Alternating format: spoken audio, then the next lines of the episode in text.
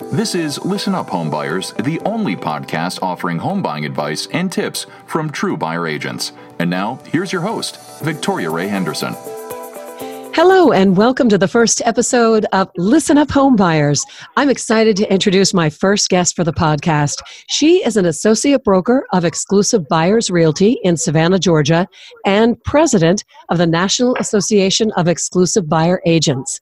Welcome, Andy DeFelice. Thank you, Victoria. I'm happy to be here. So glad to have you. First, can you tell us what is the market like for buyers in Savannah, Georgia, summer of 2019? Well, right now it's very hot, both literally and figuratively, because we're in our 110 to 115 degree heat indices. Um, other than that, we are coming off of what I would say is a relatively strong seller's market down to not so much a buyer's market as more of a leveling market. I think sellers are getting fair prices for their houses and buyers are paying fair prices. We have decent inventory in certain parts of our market limited inventory, of course, in those normally very hot neighborhoods in our market. But um, it's a good time to be a buyer in Savannah. Interest rates are low. They've rewritten the flood map, so a lot of the properties that were unobtainable because of the flood zones last year are now obtainable for buyers in our market. That's interesting because of where you are. I guess that flood zone map is very, very important, becomes a big part of the whole buying process. Absolutely. We had several houses last year that buyers literally could not afford because their monthly flood insurance premium was two to three to four hundred dollars a month. And when FEMA rewrote the maps in August of 2018, a lot of those properties that were in required flood zones, meaning the lender required you carried insurance, came out of those required flood zones. So we still highly recommend that our buyers purchase flood insurance. But if you're not in one of the lender required areas, it's less than five hundred dollars a year yeah. for the policy. So that's good. yeah, it, it it had a huge impact on our market. So I, I know Savannah.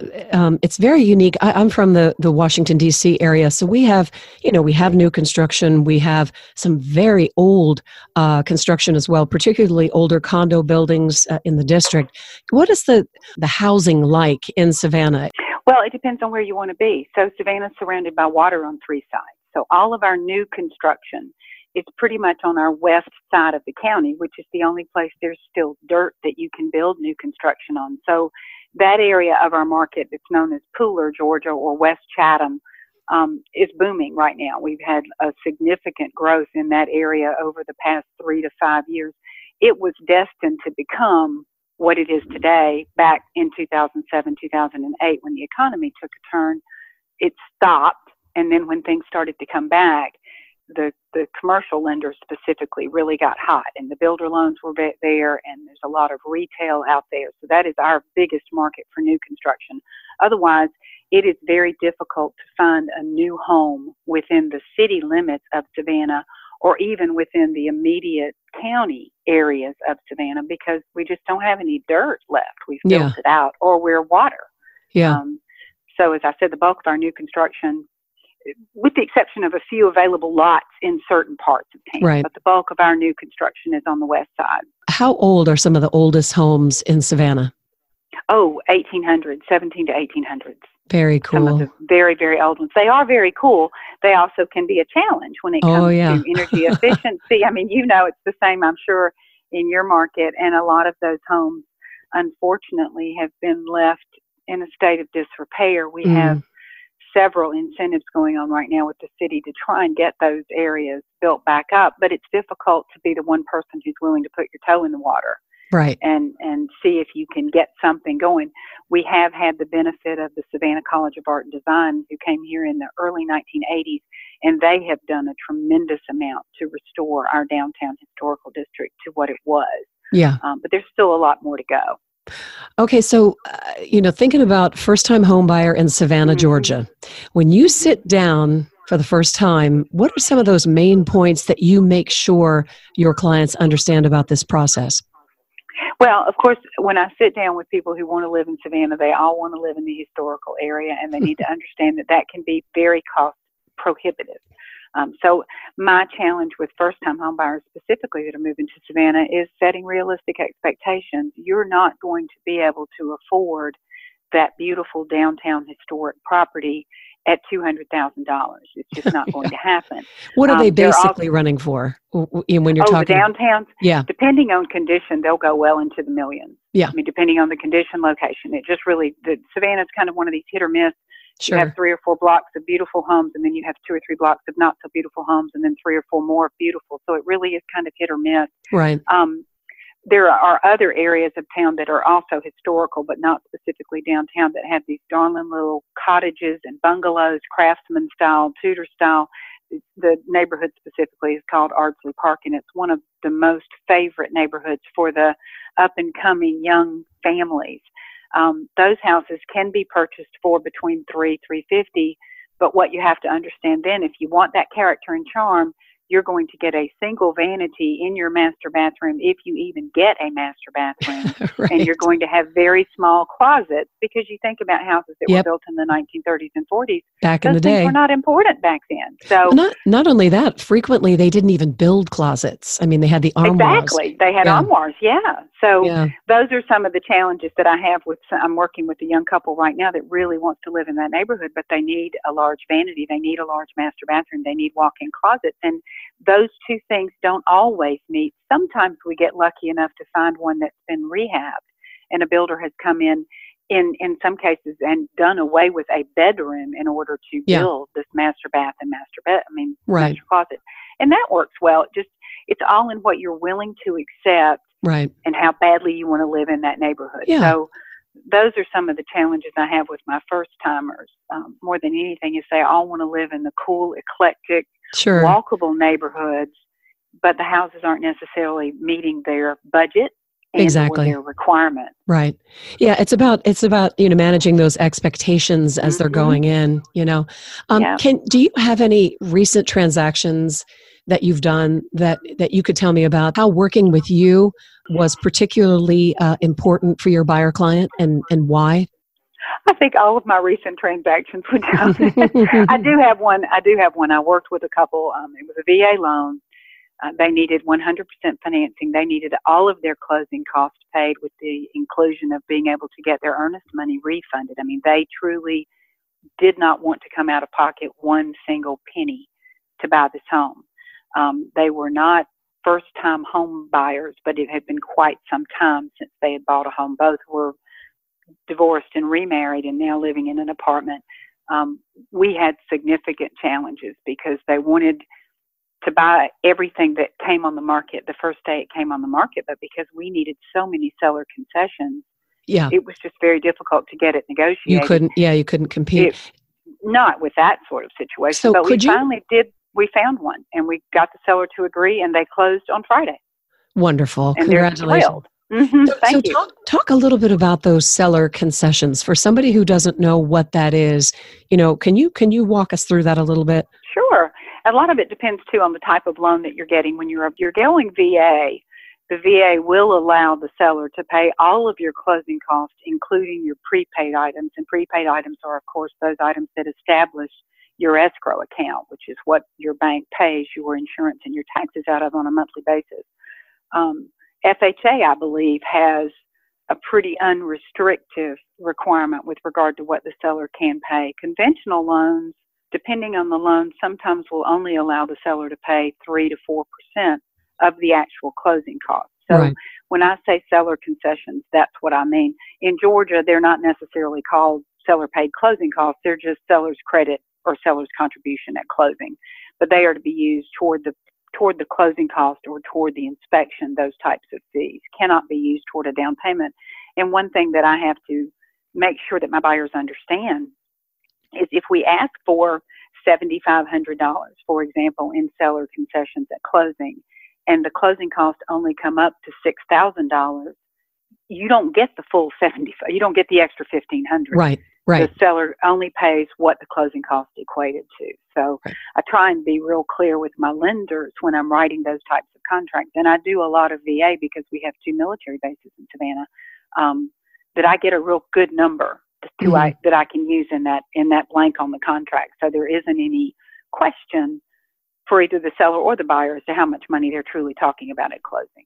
Now, I'm sure you have preferred lenders that you work with, and mm-hmm. because I know we do in, in, in DC, and you know, sure. they're the people we go to that when we get in a jam because somebody's gone with, God forbid, an internet lender, um, mm-hmm. and everything starts to fall apart. Um, these are the people that we call to help us put it all back together. Um, Absolutely. You, you have people like that in Savannah that you work with? Absolutely. Three. I have three or four very good lenders that not only can I call, and I mean I can call them Saturday, Sunday, nine o'clock at night. It doesn't matter. They also are a great source of business for me as well because they, because of our relationship, appreciate the exclusive buyer agency relationship that we have with our clients. Because a lender, your buyer, when you're working with a lender, you're that lender's client as well. They have the same responsibility to, to you that we do as your exclusive buyer agent. So they understand that buyer client relationship. Right. Um, and they will refer buyers to me that walk in without representation. They refer them to me nine times out of 10, um, which is fantastic. Yeah. Because again, they, they appreciate the protection that mm-hmm. I'm giving their client. Right because you mm-hmm. you you uh, obviously no dual agency. You're you're mm-hmm. you know 100% supporting of the buyer. Um, exactly. and you know talk a little bit about when somebody moves to savannah. You know what what can they expect with their daily commute? I mean i know that's a broad question but you know. Well it, it depends on where they're going to be but daily commute in savannah if we sit if we sit in our car for more than 30 minutes getting home, we feel like we've been in a horrible, horrible rush hour traffic. That's and I hilarious. That you can really appreciate that. Yes, I know.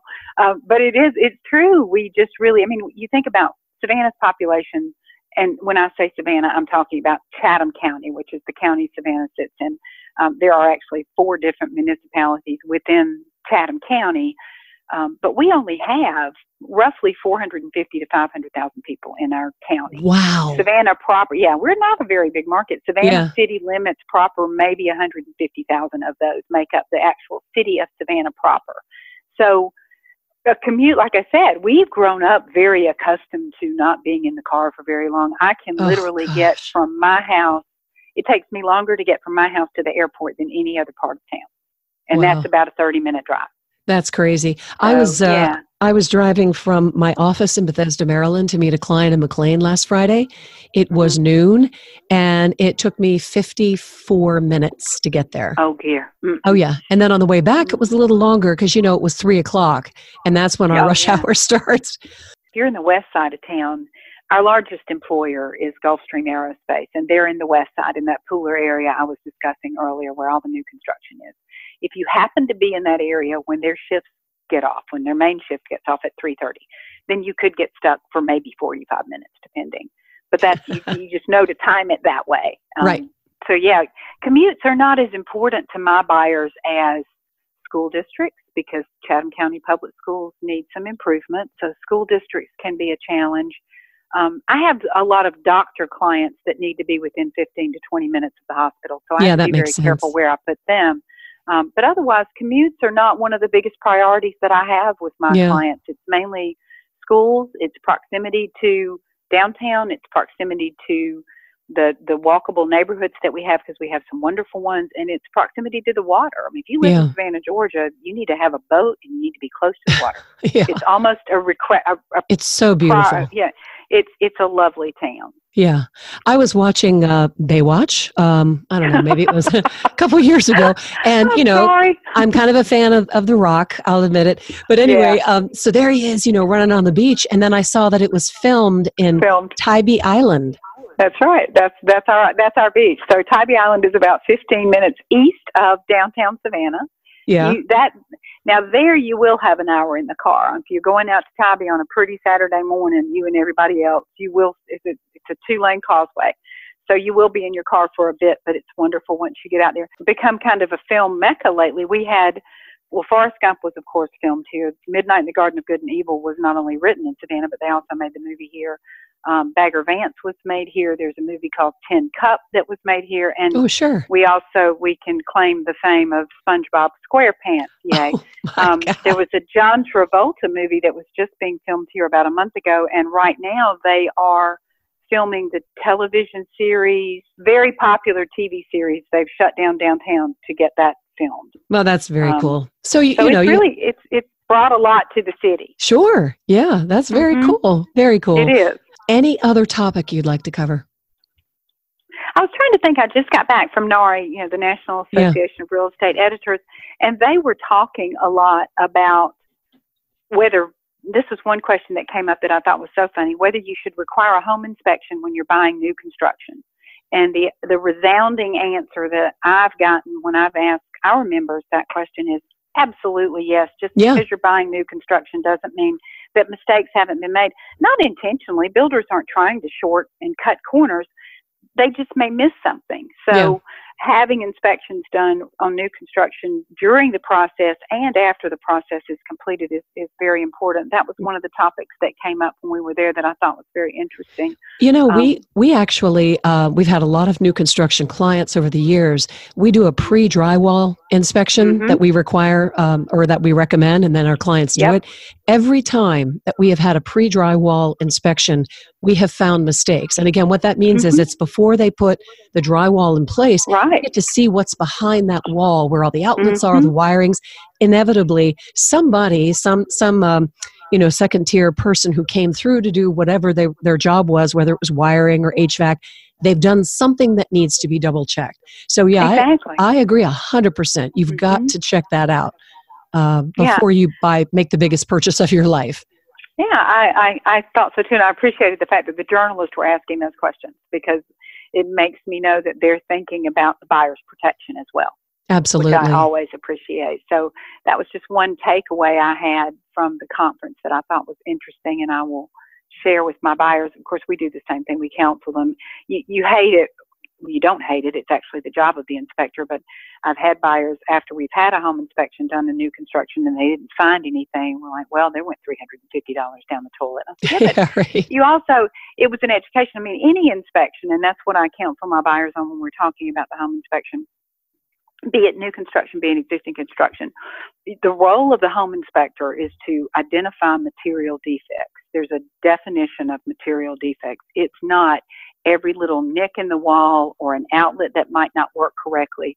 You've got to be real clear on what your inspector's role is so that you don't go in there thank you HGTV, thinking that you're going to walk away with a fifty thousand dollar credit because Right. of all these things that are wrong with the house. Yeah, Um, boy, yes, I yeah. Yeah, that's something that because I've had buyers literally say to me, "Well, after the inspection, we can come back and renegotiate the price." And I said, "No, not necessarily. The inspection, the purpose of the inspection is to identify these defects and then give the seller the right to correct them. We can't go in and demand that the seller give us a monetary credit right off the bat." Right. we can certainly say we would accept that in lieu of repairs, but then you've got to make sure you're getting the right kind of credit to correct Exactly. the repairs. And that's where that home inspector's expertise comes in handy. You know, they they're you know, I always I I take a lot of notes. I do a lot of videos with these home Mhm. inspections because people want to know what these experts have to offer, what you can learn. Absolutely, absolutely, and it and it can truly. And I love our inspectors. Again, we're in such a small, sweet market. Um, our inspectors not only do their job identifying things, but they also educate my buyers. They'll tell them how to care for their HVAC system. They'll tell them what to look for in the event something's springing a leak. I mean, they they really spend time with them, especially the first timers, making sure they understand because it's it's a shocker to go from being a tenant where you just called somebody else when something broke to being the owner where you have no one to call. Yeah. Um, so I appreciate the education and the time that our home inspectors spend with my buyers, giving them those extra little nuggets of information that make them a better homeowner. Yeah, I agree. Even just the little things like make sure you caulk around your bathtub every Exactly. every year because people will get a flood of water coming down and not understand that little tube of caulk around that tub that solves the Mhm. problem. Yeah. hmm Yeah. Yeah, I, mine, the one I love that my guy always does is don't go buy those super duper expensive HVAC filters.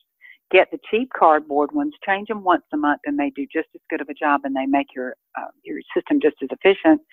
It's it in the long run, it saves you money Yeah. because you're not buying the fifteen dollar filter, you're buying the ninety nine cent filter. You just have to make yourself change it every month. Right. Put it on the Um, calendar and get it done. Exactly, and get it done. So little things like that can mean such such a difference to especially a new home buyer because they don't know what they don't know, and you need to give them the guidance that they need so that they're they're buying what they want and they're happy with their purchase at the end of the day. That's right. Andy DeFelice, Associate Broker of Exclusive Buyers Realty in Savannah, Georgia, and President of the National Association of Exclusive Buyer Agents. It has really been a pleasure talking to you and hearing your advice and your tips for home buyers. Thank you so much. Thank you, Victoria. Enjoy the rest of your day. You've been listening to Listen Up Home Buyers, the only podcast offering home buying advice and tips from true buyer agents.